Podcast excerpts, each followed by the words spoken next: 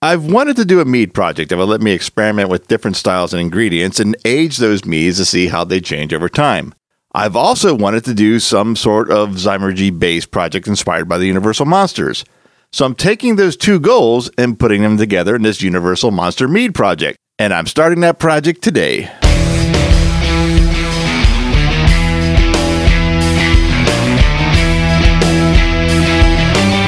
Welcome to Big Monster Brewing. I am Matt, and welcome to this first installment of this sub series about my Universal Monster themed meads.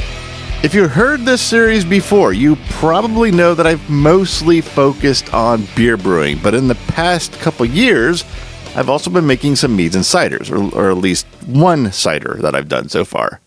I've really enjoyed making meads. It's in the same realm of brewing beer in that you use water, yeast, and fermentable sugars to make alcohol, but it's also very different in a lot of ways. The big difference is making the mead. The initial process from beginning to end is usually about an hour, as opposed to the four to eight hours it takes to brew a beer on brew day. But that's just the first day. Along the way, you can easily match that 48 hours and even exceed that amount of time getting that mead to where you want it before you finally put it into the bottle. And that's also something I've really enjoyed about this process. It's something I've quickly found myself wanting to do more of.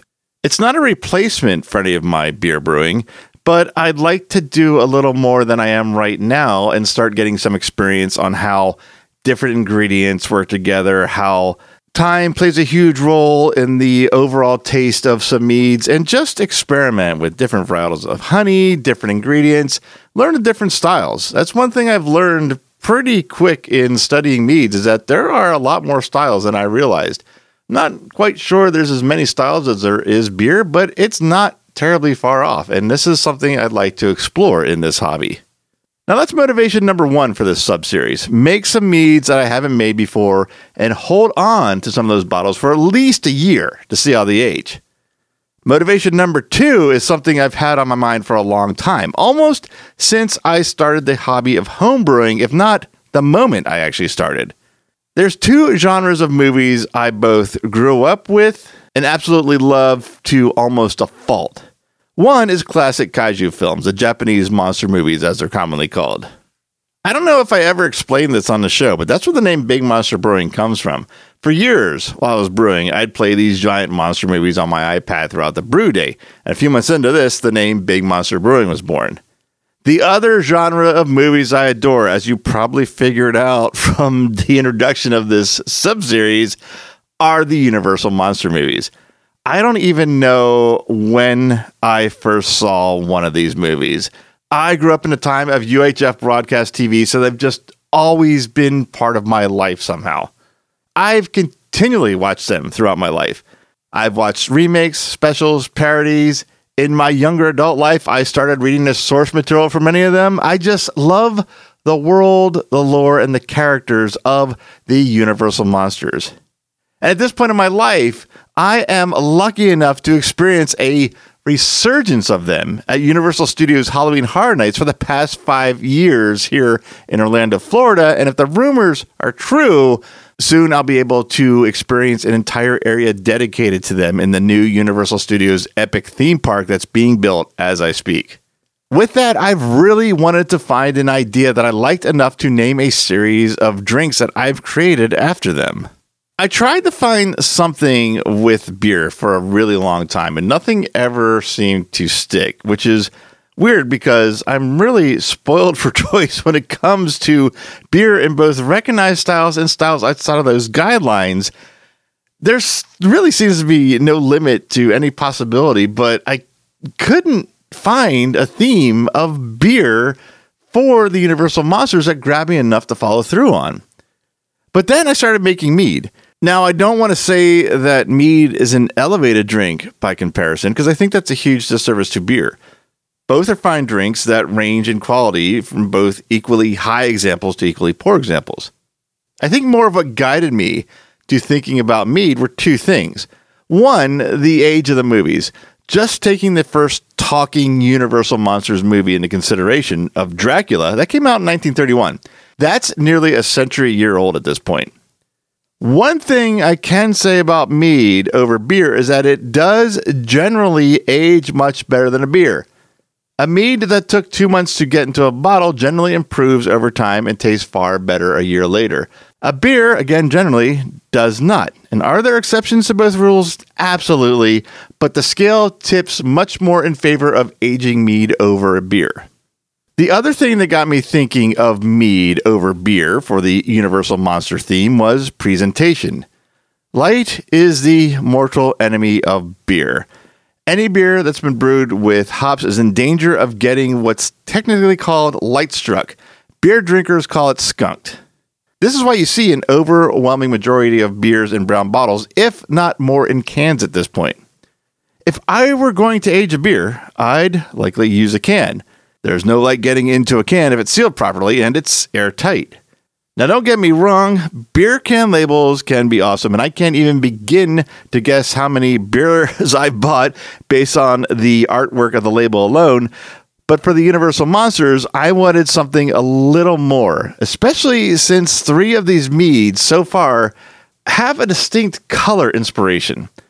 Luckily for meads, they're not as susceptible to light, again, generally. As long as you're not using any ingredients that are susceptible to light, might be a better way to say this.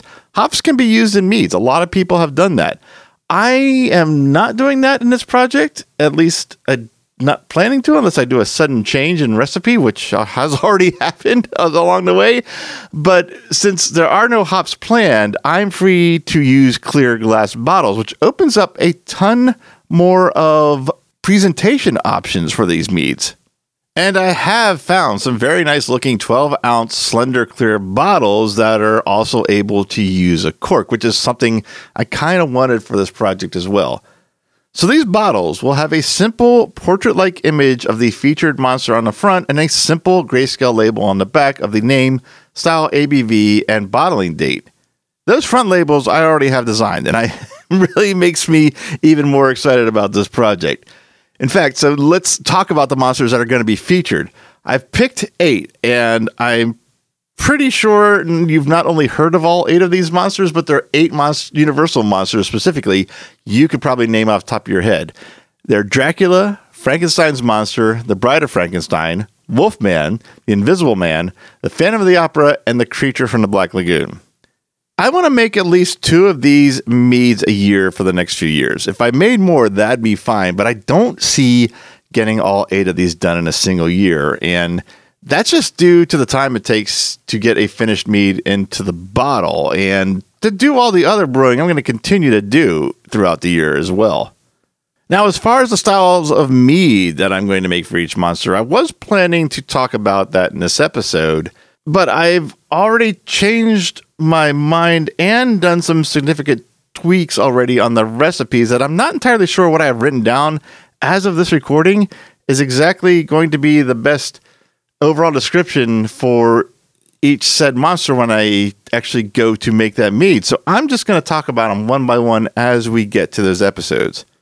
But we can talk about this mead, the one in this episode. It is the debut mead for this project, and I am starting with Frankenstein's monster. I did say in this episode that Dracula was the first talking monster movie, but for me, Frankenstein's monster has always been the face of the Universal Monster franchise. I tend to find that when I search just the term Universal Monsters alone, when there's any kind of imagery, collective imagery for this, it, if there's just one monster, it's nine out of 10 times Frankenstein's monster. If there's two or three, nine out of 10 times he's one of them. That at least has been my experience. But besides all that, I just want to start with Frankenstein's monster. So there we go. Which is kind of funny in the end because when I first decided to switch this to mead, the kind of the instinct idea, to say the natural reaction, but I think the initial instinct idea to do a Frankenstein's monster mead was to use all the leftover honeys from the other seven monster meads, piece it together like the monster commonly is envisioned to be. But all in all, that idea was actually short lived. And after a couple of iterations and just jotting down notes and ideas, I think I finally have what I want to make for this mead. And the idea of this mead kind of gets a little meta, I guess you'd say, if I'm using that word right. I've watched as many mead videos as I can find on YouTube, and I own a few mead books and I subscribe to a couple of mead podcasts, and all of those give me some idea to do something somewhere along the line. One video on the Man Made Mead channel featured a pear vanilla chai tea recipe. The word that stuck with me when I saw this video was the word tea specifically, especially in terms of looking for an idea for Frankenstein's monster themed mead. There's a pretty famous behind the scenes photo from one of the Universal Studios Frankenstein movies. It's of Boris Karloff in full monster makeup having a cup of tea and a cigarette. I think I've read that this is from The Bride of Frankenstein, but that detail doesn't matter here. It's the tea that I'm focused on. For this mead, I'm making a British breakfast tea mead inspired by that behind the scenes photo. Now, before I get too far into this recipe, I did want to point out that I am going to do a tasting of this mead in this episode, but it won't be my final decision of if I'll ever make this again or if I'm going to change anything until I taste this mead at least a year from when I bottled it. Hopefully, I'm still brewing and still making mead a year from now, and this show is still going, so maybe I can revisit that and we'll see how this all ends up ultimately in the end. But what I can do right now is definitely talk about the planned recipe and how I'm going to make this mead. This batch of mead and all of them in this subseries are going to be one gallon batches of mead. First, the honey, and that is the main component of a mead. I am going to use a blend of wildflower and clover honey together for this one. I'm pretty sure that the tea is going to be a strong enough flavor that anything other than just a general honey flavor is going to be masked by that tea. So I didn't really want to invest a specialty or rare varietal into this because I think it's going to be lost in the end. So I'm going with just a flavor profile of honey, and that comes out well using clover and wildflower in my experience. Now for the tea. I want at least half of the water in this mead to be made from tea. And I'm going to get a half gallon of water up to a boil and then steep about eight tea bags for a few minutes. I'm not entirely sure about that number yet. I need to kind of see, smell, and taste that tea to see if those amounts and that balance and that ratio is what I want to go into this when the time comes.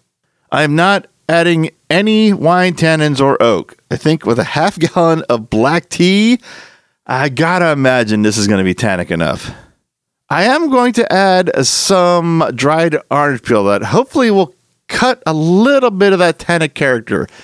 It might not be an ingredient that stands out on its own, but it should, in theory, help tame that tannic and probably approaching, if not producing, an astringent character with that. For the yeast nutrients, I am going to front load that. I'm going to add it all at once, and that is going to be four grams of Fermaid O on the mead making day. And then, of course, there's the yeast, and I did spend some considerable time deciding out what yeast to use. For this mead, I am using Red Star Premier Rouge yeast. It's a red wine yeast. And reading the details on this yeast, it said it's good for light bodied tannic red wines. This tea mead should be on the lighter bodied side and definitely tannic. So I'm hoping this yeast will be a good match for that flavor profile. But there's only one way to find that out, and that's to get started making this first Universal Monsters themed mead. It is the start of my Universal Monster Mead project. I'm super excited about it starting it with the Frankenstein's monster mead, the arguably the face of the Universal Monsters. So that's where I felt I needed to start. Probably already explained this in the intro, but a little bit of prep work before I actually get into the full making of it. And that started with making the dried orange peel. And by making it, I mean, I, I zested some orange zest off a navel orange, a uh, just a typical Florida, I think it's a Florida orange, could be a California orange, one from the local grocery store, nothing special. And I dried, put that on a piece of parchment paper on a cookie sheet and put that in a oven, 350 degree oven with the door cracked open, just like the first. Uh, every oven I've owned does this. So if yours doesn't, maybe you don't follow, but it kind of has like these catch points as you pull it down. Left it on the first catch point, so I not to seal it completely up checked it about every 30 seconds when it started to get dry, pulled it out because I did not want to bake it. Baked orange peel is a completely different taste. And I found that out the hard way a long, long time ago. So right when it was uh, just about drying or dried on the outside, took it out, got it ready. Got probably twice as much as I need, which is what I usually do in case some does get a little scorched, and have that set aside. And now I've got one more, well, I say one more thing, but it's a multi step thing. So we'll talk about that in the next recording to prepare to make this mead. So my next step prep is going to be to pre-make the tea, which I'd have to do anyway, but I'm going to my original plan was to take a half gallon of water, heat it up, and then steep all eight tea bags. But I want to do this sort of kind of properly, and I looked on the website for the tea uh, manufacturer, producer, whatever, of, of what their their um, uh, brewing process. That's funny, brewing and mead brewing processes for the tea, and they suggest six ounces of water to a boil, and then steep for three to five minutes for this particular tea. So I'm I would have to do that eight times, which I'm not adverse to doing, but I do have a two and a half or a over two um, cup measuring cup, so I can do 12 ounces of that in two tea bags and still steep for, I'm going to cut it down the middle. Like I do everything on a test for four minutes and do that four times. That won't take quite as long. Was that four times four, 16 minutes plus heating up? That's going to take me probably about a half hour of time. A lot of it um, as like unattended work. So I, that's what I'm going to do. And then I'm going to put that into a bigger measuring cup that I have. I do have like about a, a half gallon measuring cup. I'm going to pour that into there, kind of let it cool in air quotes, let it cool down a little bit because I'm still going to add water. In fact, thinking of that, I'm going to put this gallon of spring water in my refrigerator so it's colder than room temperature, so that'll help taper off the the temperature when I mix these all together. But it won't be boiling hot; it'll be hot to the touch. I might even take a me- temperature measurement just to be sure it's not too terribly hot. But I can't do that without getting started. And this is kind of where I'm probably going to, if I really wanted to make a proper tea, I probably wouldn't put 12 ounces of water into the microwave, but I am. I'd probably actually properly raise the temperature over a heat source. But okay, so I'm doing a a big monster interpretation of properly brewing this tea, I guess. The tea is all brewed. It's ready to go. It's actually cooling down right now as we speak. And in the end, I did 10 tea bags worth. The plan was originally for eight, but when I started to look at the numbers that I was using with the whole six ounces per tea bag, I realized 10 would give me 60 ounces and a half gallon is 64 ounces. And the plan was to, the original plan was to do a half gallon of water in eight tea bags. I figured instead of diluting the 48 ounces I was ending up with, I'll get closer to a half gallon. I did toy with the idea of doing one more six ounce cup and just using four ounces of that, but I figured I'd just stop at 60. Nice round number, nice number to start with, see what goes. And I, I'm thinking, I don't know yet. This is all new. This this this particular mead is all new to me. I'm thinking that if I'm not getting the tea taste after the fermentation, I can add it easier than I could take it out. That's always kind of the rule of thumb with brewing for sure. You can always add more of something you're looking for in, but once you pass the point of too much, you're kind of stuck. So using that as part of my decision making as well. I never did talk about the tea. It's Twinings of London English breakfast tea, pure black tea. Figured that was a nice way to start. And of course, looking at the box, it's from Twinings of North America. It's not. This is not a direct British product. I don't even know if it's a Twinings is an actual British company. I have no idea. Oh, actually, it's well, it says it is, but I who knows. Um, the reason I picked this, it just sounded like a good place to start. Earl Grey would have been a choice, but I remember having Earl Grey once and not liking it. And I figured, why make a mead, which is going to be half of the liquid in it is going to be tea? Why use a tea I don't like? So I'm using black tea. I've actually, it smells fantastic. I haven't tasted it yet. I might take a little sample of it just to kind of get an idea of it, but I do love the smell of this. So this is going to be fun. I'm just waiting now, just a little longer for us to cool. I don't think I'm going to have to force chill it. And in fact, actually, maybe I'll start setting up for. I haven't sanitized the carboy yet, the fermenter that this is going in. So maybe I'll start that and get the honey in. By the time I'm at that point, might be cool enough to start mixing everything together. everything is sanitized. So I'm going to start making the mead now. I'm going to start with the honey, and I said it was going to be a blend of wildflower and clover.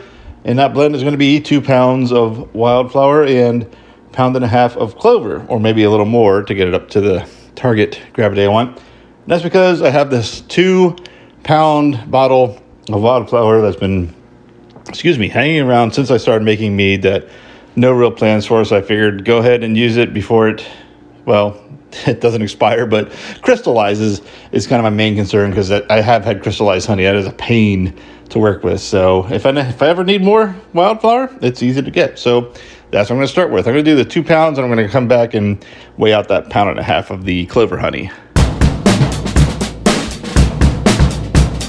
I put in the two pounds of honey, or at least as much of it come out, and I did something that I thought was kind of clever, and I'm recording it because it's worth mentioning to anyone else that might do this recipe or do something with warm liquids involved. Instead of just putting in the cold or room temperature water that I put in to the empty bottle and shake around like this to loosen everything up and dump back in, I figured, ooh, I'll put some of the tea in because that's warm. And it took like five shakes for this to clear completely up and put the honey inside that tea solution. So I want to stop and record that, not only to remind myself, but to share it with anyone else that ever has the situation that they're able to do that. Because, man, that just saved me a lot of uh, physical labor.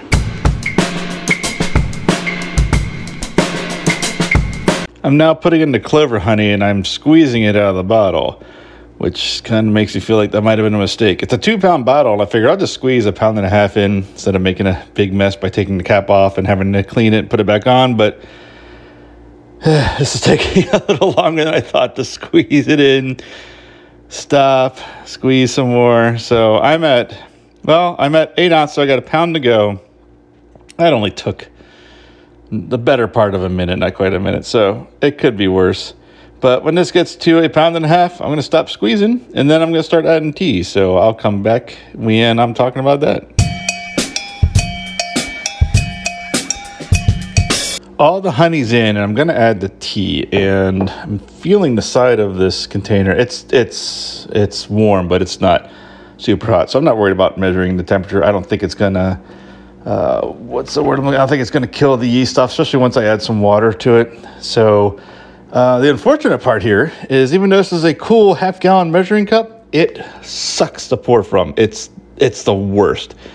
It just spills everything. So what I'm doing is taking that two cup measuring cup that I use to brew the tea, and I'm dipping in there for the first few batches, and then in the end, I'll probably have to oh, somehow try to pour. Once it gets lower, it's easier to pour, but it's still kind of a mess. So I'm going to pour into the measuring cup and then the measuring cup into the fermenter over the sink. So this is going to be a bit of a task, and I'll come back and talk about how it went when I'm done. I've got that 60 ounces, I say half gallon, but it's, as we know now, 60 ounces of tea in, and I'm stirring everything together. And I'm actually kind of expecting this to go a little quicker than normal because of the warmth of the tea, but we will see. Right now, it's feeling the, I'm feeling the normal resistance of the, of the, honey on the bottom. When I was done, uh, as far as pouring went, it, it, it, like I said, I did almost everything I said, except I did not pour the last bit of it from the half gallon measuring cup into the two and then back in. That last bit, it seemed like I could kind of quick pour it over the top of this big wide mouth fermenter and be okay. And that's exactly what happened. So there was a little bit, there was about, I don't know, an ounce maybe or so, a half ounce, just kind of lingering around pulling at the bottom. So I tasted it, and it is it's it's tea. It is black tea. There's nothing fancy about it. No flavorings, no sweetness. Honey's going to provide sweetness. That's that's that's a given. But uh, it, it it smells much more pleasant than it tasted, I guess, because uh, I don't know why. Because I was gonna give a reason, but uh, it's I I think because I mainly drink different flavored teas now, peppermint tea specifically. So I guess that kind of straight black tea uh, threw me for a little bit of a loop. But I think with the honey, it's going to taste really good. I'm going to pull off a sample with a a pipette once all said and done here. I think that's going to taste really good, and then hopefully everything ferments well together. We'll see. I did toy with the idea of putting lactose sugar in here to kind of make a coffee and cream mix, but I haven't done that yet. I'm not going to do it in this. I'm not going to put it, lactose in this initial mead making because lactose is an unfermentable sugar, and if I think it needs it, I can add that in the end. I would probably dissolve some in a little bit of hot water, enough to make a it, it uh what's the, how to say pliable, pourable, but not chunky, and then add a little bit at a time if I get to that. I haven't decided yet, but right now I'm not going to. I'm gonna put what I have planned together: honey, tea, water, a little bit of orange zest, yeast, and yeast nutrients, and then see what happens when that's all done doing its thing. Added some water to this must now and brought it up to a little more than a gallon. Uh, I think I've described these before. There's like this barrel pattern on these things, and where I fill it is like the top of the pattern on on the uh, on the fermenter. After that pattern stops, it kind of starts to taper in a little bit, about an inch or so until it gets to the top of the fermenter. That's where I start toying with getting my gravity right. And speaking of that, I'm at 1090. I want to be at 1100 so I'm gonna add some more honey to get up there. I'm not gonna put it on the scale because it's so close. I think I can do. Um, I think I can get it within range within just a couple of squeezes of honey, and then if I go over, I can taper it with water because I still have the room. So hopefully I don't get into too. I, I'm not gonna get myself into a balancing match of that. If I end up after two two additions of honey and water, uh, uh two changes, let's say, I'm just probably gonna go with whatever the number is. So I'm not going to mess with it too much. So maybe two additions of honey, addition of honey and water. We'll see. I won't know until I try, which I kind of need two hands to do. So I'm going to try that now and then tell you where I land. I just did two honey adjustments and I got it to about 1097. It's actually kind of floating between 96 and 97. We'll call it 97 for fun. And I, I, I figured that's, you know what, that's close, close enough. It's nowhere near over full, but I don't want to start getting that balancing act where now I'm at what 1101 and all that. And so, what 1097? I'll take it. I added the orange zest that I prepared earlier, about half of it. Usually, I think I mentioned I make about twice as much as I need in case it overcooks. And I'm about to weigh out the Fermaid O, get that in some warm water to break up because it's just always a clumpy mess. And then I'm going to pitch the yeast, and I'll talk about that probably in the next clip. All right, I weighed out the four grams of Fermaid O and I'm mixing up in some water. I, I didn't really measure out the water. I just wanted to get it warm because it is such a pain in the butt to mix. It works great, but it's a pain in the butt. I think I got it. I've been stirring it with a fork because a spoon gets you nowhere. And uh, I used to dump it right in the fermenter, and that was uh, that was always stupid because you always get giant clumps of it. Same with wine tannins too. To be fair, it's not just Fermaid O. Wine tannins, the powder does the same thing. All right, that's good. That's actually pretty. That's one of the better ones I've done. So, all right, I'm dumping that in there, and that extra amount of liquid will probably technically change the gravity, but I don't even know that I could measure that little bit. Um, what was I say? Oh, the yeast. The yeast. I'm using a yeast I've not used before. I'm using Red Star's Premier Rouge yeast because I read what I could about different wine yeasts and not everyone has as much information of others, but Red Star had a pretty good chart. And one thing that stood out on the chart is that it's really good for tannic red wines. This isn't a red wine, but certainly tannic. I mean, it's a gallon of black tea. That's tannic. So that's why I decided to give this a shot. So I got a packet of it. Uh, what is it? Five grams, which I think is what most of the Lalvin stuff is. I happen to have some here. Yep, yep. So I'll put most of it in, probably, if not all of it. Just might put all of it in just because I don't think I'm going to use it for anything else in the future. So I'm going to go ahead, put that in, stir it up a little bit, seal it, and then uh, kind of do a, a little bit of a what's a wrap up and what's next to the make mead making day. All right, everything is done with the mead making side, and it's it's all sealed up, airlocks on yeast is pitched, and now the literally the next thing we do is wait. We just wait for quite a while. It's going to be at least two weeks until this thing looks like it's even slowing. down fermenting, probably another week, maybe two after that, where it appears to be done and the measurements have leveled out. then I still wait another week or two until I start really messing with it. And this is going to be interesting to balance. I don't know we're going to need in anything. I, I think the only thing I can say we're not going to need is tannins of any kind, but I could be wrong. We shall see. Maybe I can imagine maybe some maybe a little bit of acid brightness. There is the orange peel in there, but maybe we'll need a little more. Uh, I might toy with that lactose, and if this dries out, we're definitely going to need to back sweeten it to some degree. I don't know if I want this to be a sweet mead, but I don't want it to be. I definitely don't want to be dry with that tannic liquid base. I think I don't know. That's what's going to be fun about this, but literally nothing to do for a long time until I figure that out. So in the meantime, I guess I'll go brew some more beers. Okay, it's still the day I made the mead. In fact, still the I don't even know what we call it the period, the time period I made the mead because I'm just cleaning up now, and I turned, happened to look over at it, and the airlock bubbled, and it's about to again. I know these yeast wines or yeast wine yeast, sorry, take off faster than what I'm used to with beer yeast, especially when the product is warm. And this is it's all right, it's maybe a slightly above room temperature. It's it's not hot. Uh, the additional water I put in cooled everything down pretty significantly. So it, it's at best maybe it, it's I don't even think it's 80 degrees. It's 75 in here or 70 74 75. So if this is 80 it'd be a surprise. It's maybe 78 somewhere around there. But anyway, my point is it's not like it's super hot. it's so it's uh, this is just I think is my point is, is the fastest I've ever seen one of these take off. And I'm hoping, even with that little bit of temperature, I'm hoping I'm not having that yeast produce any kind of weird off flavors. I wouldn't think so at that temperature difference in this early on and with that much nutrients for it to start with.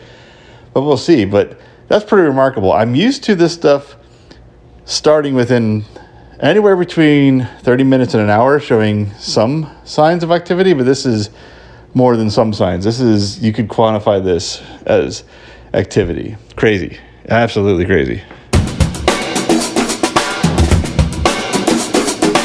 It's a few hours later from my last recording, and to kind of catch up, that we I saw the fermentation starting with the airlock. I've since covered up. I usually wrap a towel around these. Just there's really no direct sunlight on it anywhere that can I can really get to where I keep these meads, but better safe than sorry. I, I mentioned that because I, I kind of lifted the cloth a little bit to look at it, and this has the thickest krausen I've ever seen for any of my meads. So much so that I'm kind of worried about it seeping into the airlock. It's just gonna have to be one of those wait and sees. And if it happens, I'll just I'll clean it up. If it's really bad, I'll do a blowoff tube, which I've never had to do for a mead before.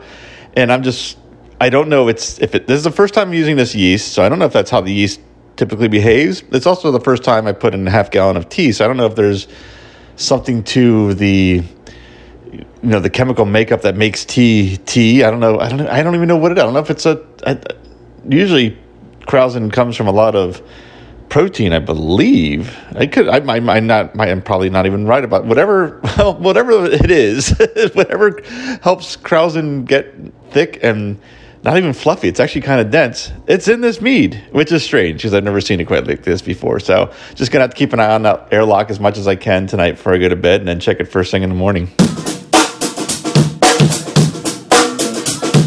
It is the next morning ish. It's a few hours into the morning. It's actually what time is it? Oh, it's approaching lunch. Not quite eleven yet, but getting there.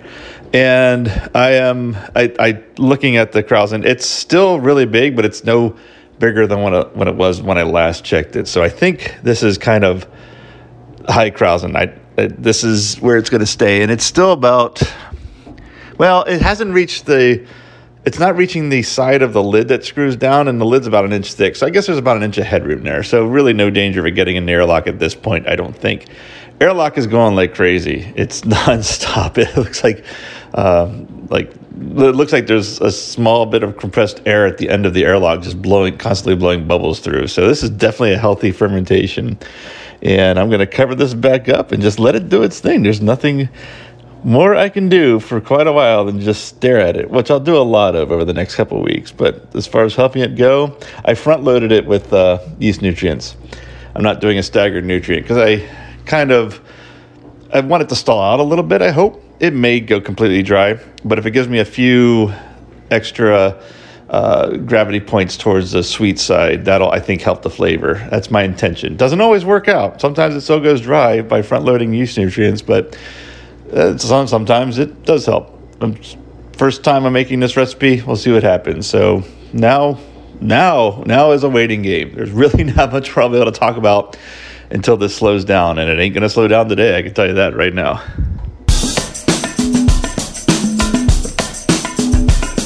It's 10 days since I made this mead and started the fermentation, and the fermentation is still going really strong. The airlock is bubbling like most my meads would after four or five days. So twice the time, still bubbling really heavy. And this, what I was referring to as the Krausen before, these really this thick layer of bubbles and foam on top. I'm now I just gonna I think might be just some kind of foam because it's uh, has not really changed much.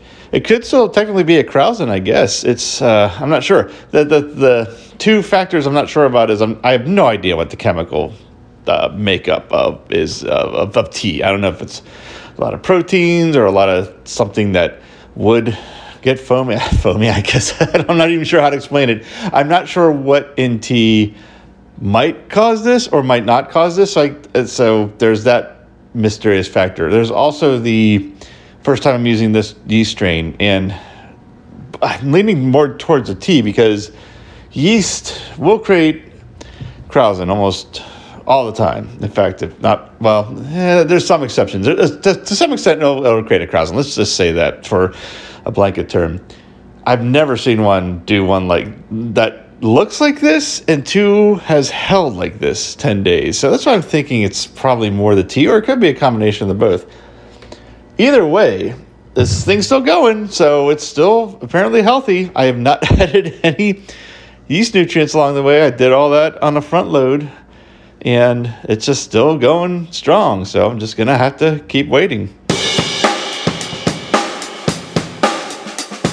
It's a little over one month later. In fact, if you want to get exact, it's one month and three days later, and I just racked the Frankenstein's Monster Black Tea Mead into a one gallon jug to start the second phase, I guess you'd say. I don't know if this is the not quite the finishing phase.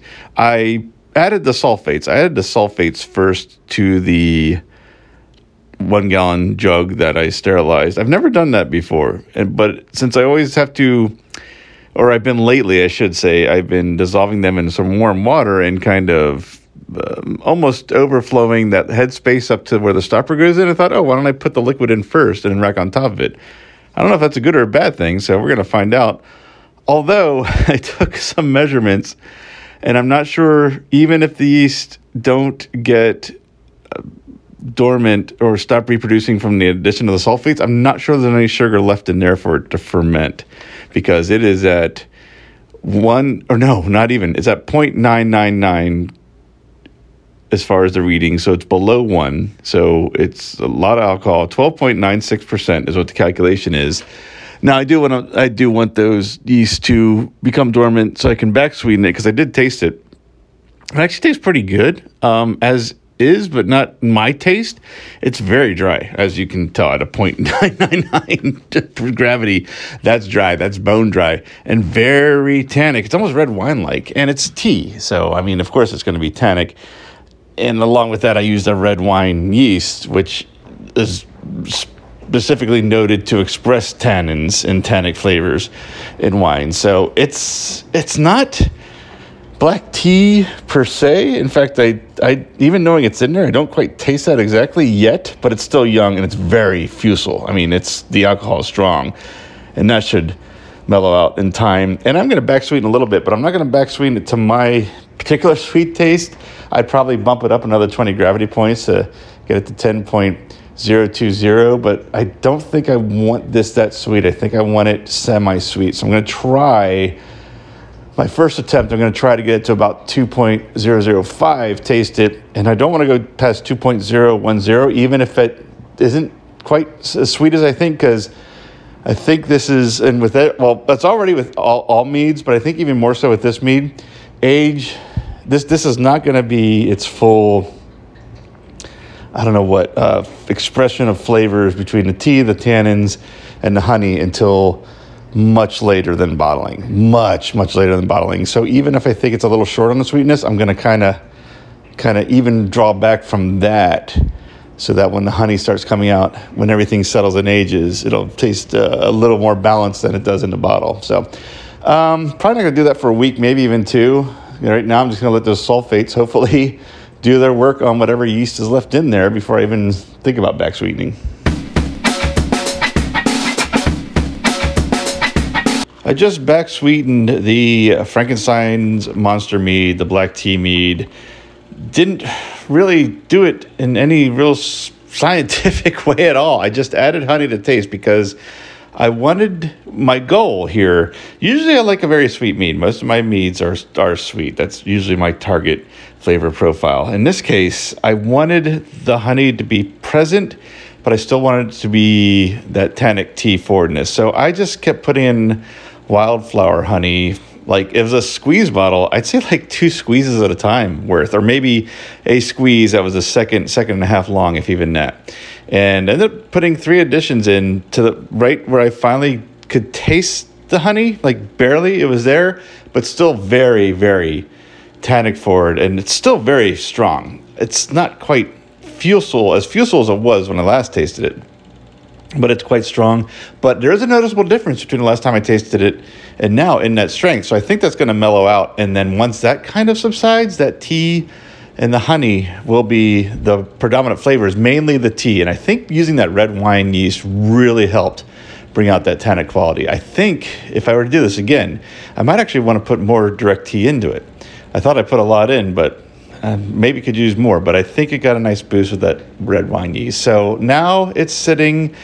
Uh, it's it was pretty clear, of course, until I stirred it up with honey. So it got a little little haze to it, not much. It probably is going to clear well enough on its own, but I might put some super clear in just to be safe because I really want these bottles to be clear. And then I got to decide on what the bottle. I know I'm going to do a handful of large bottles. Well, they're actually 12 ounce bottles, but they look bigger than that. They're wine bottle shaped ish. They're actually somewhat unique between that and a beer bottle, and they're clear. They're nice presentation bottles. I want to do some of those because I want at least two to hold on to over the next two years. And I want to give a couple away at least, but I want to see how many that leaves me over for possible competition or just for smaller bottles. So I'm going to do some math on that. I think I'm going to have a good 120 ounces worth of bottleable bottleable. I guess it's I guess it's a word bottleable product in the end, but um, not quite there yet. Gonna let it sit as it is now for a week. Put the super clear in in another week. Let that or f- let that sit for another week and then bottle, and then I'll probably be at the. That'll give me another half month. The the heat of that that alcohol might go down even enough to kind of give it an initial review, pull off a little bit of a taster for a picture and. Uh, for review on the mic, but really won't be fully sampled until year after that cork goes in that bottle. That's my plan. That was the plan from the beginning of this, and then on to the next Universal Monster mead, which I'm still got a couple. still debating between three, but uh, we'll cross that bridge when we come to it. So that's where we're at now. Um, it's done as far as flavors. It's it's where I think I want it. Just to give it a little time till we get to bottling, and I'll probably be back a little with a little bit of. Uh, detail on how that goes when I get to that in a couple weeks. I've just found the Frankenstein's Monster English breakfast tea mead, and I use Super Clear. It's a double process. You put in one of the uh, agents first, let it sit for an hour, or it says an hour to 24 hours. I usually do a couple hours. I'll do it at lunch and then I do it after work. So it's probably about three, four hours. I put in the second one. I stirred it very, very gently, capped off the top with a sprayed in a little CO2, put the airlock back on, and it usually works in 24 hours. It's really quick, but I'm really not going to have time to bottle, like to take the entire time to wash the bottles, sanitize them, set them up, bottle them, cork them, and cap them until a week from now. So it should be really clear. It should live up to its name. It should be super clear. Hoping I didn't jinx myself saying that, but it should be. And as far as bottling goes, that's another thing I figured out. I know I want to gift two of these bottles with labels and corks and the wrapper at the top to at least two other people, and I want two of those for myself. So I have these skinny, almost wine looking, they're, they're, they're 300 was it 355 milliliters, which is exactly 12 ounces. I don't know why it's in millimeters, but they look far more than 12 ounces. It looks like a big bottle of wine, but it's just it's a 12 ounce bottle. It's clear. It's really it's not quite shaped like a wine bottle. It's more a little more unique than that. It's like a I don't know what you call. I don't even know what to compare it to. I'll, I'll use a picture in the thumbnail. You'll have already seen it, and I'm going to do four of those, and that leaves me if I have 120 ounces of bottleable mead that should leave me with 12 six ounce bottles, which I can use for competition or drinking or whatever, however it ever ends up. That number might be a little lower depending on how much loss there is from everything dropping out from the super clear and but loss in the tubing and priming the pump. But it's it's I know it's going to be at least 10, I would think, unless something I mess something up, which is possible. But We'll say four of the big bottles, 10 of the little bottles, maybe a couple bonus. We'll find out. I'm not going to record as I bottle because that process already takes three hands. And obviously, I won't have a. I, I'm already missing a hand. I can't hold a recorder and do this. So I'll talk about it after the fact, probably. And yeah, that's it. I'm just uh, waiting for the weekend now so I can get that part done. All right, we are at the end of the entire mead making process for this, and we've just started aging. Those bottles are in the darkest part of the highest shelf of my closet in the studio, in the room I'm in now. I'm Going to sit there for a year. The four bottles I made for the aging, and now I had in the end, but I have ten ish bottles. I'm saying ish because that last bottle, and there were six ounce bottles. That last bottle didn't quite get filled going to taste that six ounce bottle probably about halfway point and see if any of those other nine are worth entering into competition. I do have actually a sizable glass here, and it's the same glass that's in the picture of the thumbnail of this. So I did get a little bit of of the sample before I did any of that bottling, so I could taste it now to kind of give you an idea of what it is and where I think it's going to go. But a year's a long time.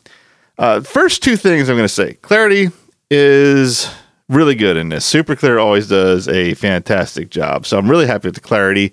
And the bottles are just as clear. In a year, maybe there might be a little bit of sediment of some sort, but there's not much left in this at all to settle out. I what I do, not sure if I described this in the process, but I rack from from the last fermentation vessel into a sterilized, sanitized pitcher to to make sure I can freely bottle with no trub or lees. It's lees, not trub. Trub is pure, no lees on the bottom when I'm siphoning, and and there was none to be seen once all was said and done. I think this is gonna be super clear. Although that wasn't a pun not intended. I think it's gonna be very clear a, a year from now as well color. I like the color a lot. I kind of expected more of the, the tea to, to take the co- take over the color a little more. I expected this to be a little darker. I had I made a bochet that I didn't record, which is a caramelized honey, which is actually darker than this. And I expected this tea one to be at least that dark, but it's lighter than that. And I don't think the yeast scrubbed out the color. I don't think that's it at all. I think it's just the the dilution of the honey some water and tea. I just think it thinned out the color a little bit. Aroma on this right now, little bit of just straight honey, nothing like I said, no no floral blossom or anything like that aromatics, just honey. And I do get a little bit of the tea. Just a little, not as not as much as I was hoping, but that might change as this ages. Now, taste wise, I'm going to taste it, although I have tasted it along the way, but I'll give it a taste now. It's been about two weeks since I've had a real tasting that I even made a note of. So let's take a little taste now.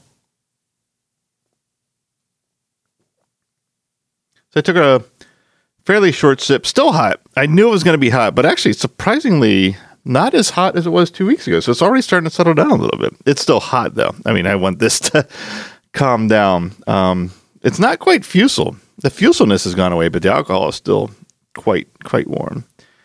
Uh, interestingly, I'm going to take a bigger sip before I go with the flavors and see if it see if it hap- um, happens again. Now that my palate's been kind of coated once before I say anything, because if it happens again, this is kind of interesting.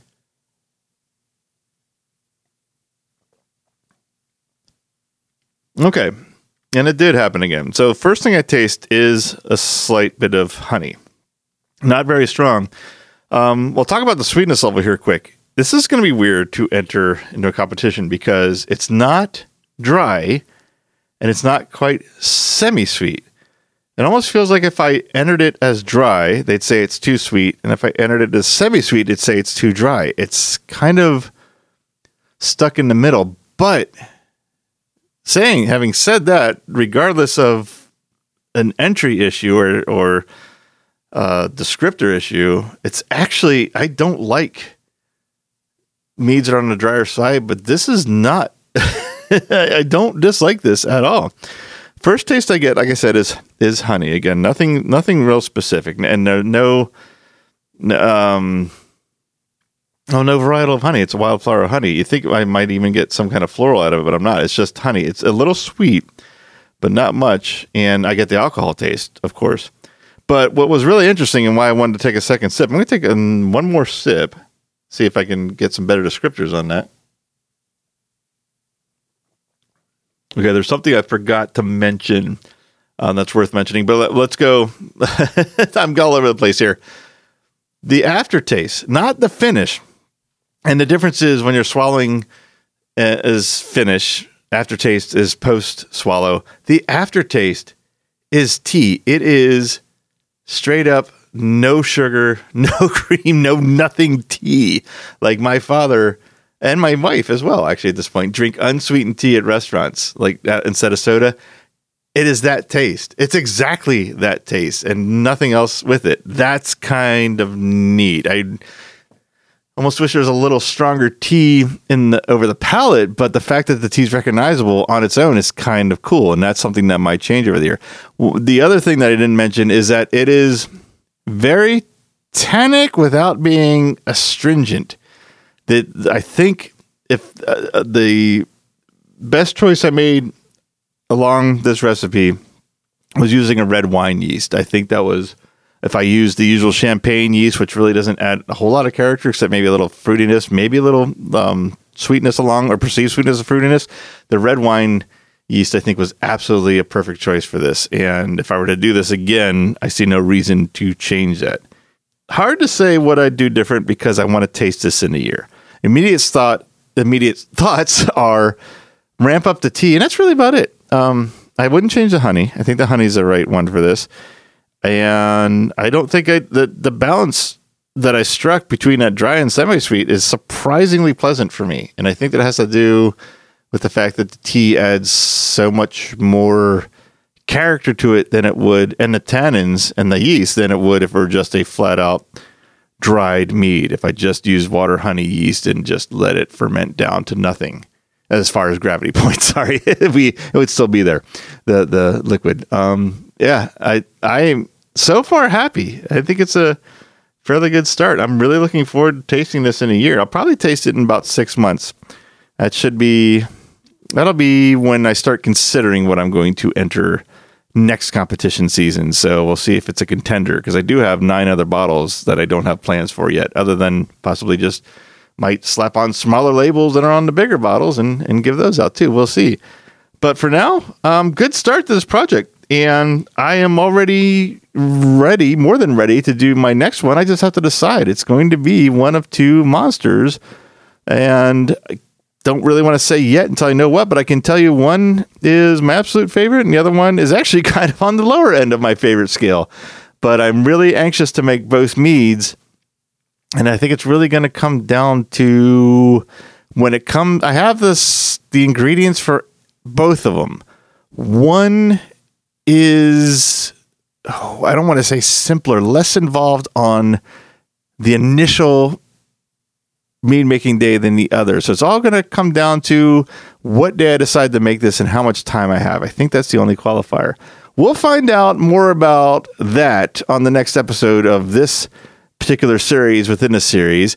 I hope to come back with some more brewing episodes soon. We got heavy into competition season and it was nose to the grindstone. Couldn't pick up stop to pick up the recorder. Had to get those beers made because our club is so close to winning the state championship, and I am currently fourth in the state. So I am trying to get in that top three and trying to get the club to win.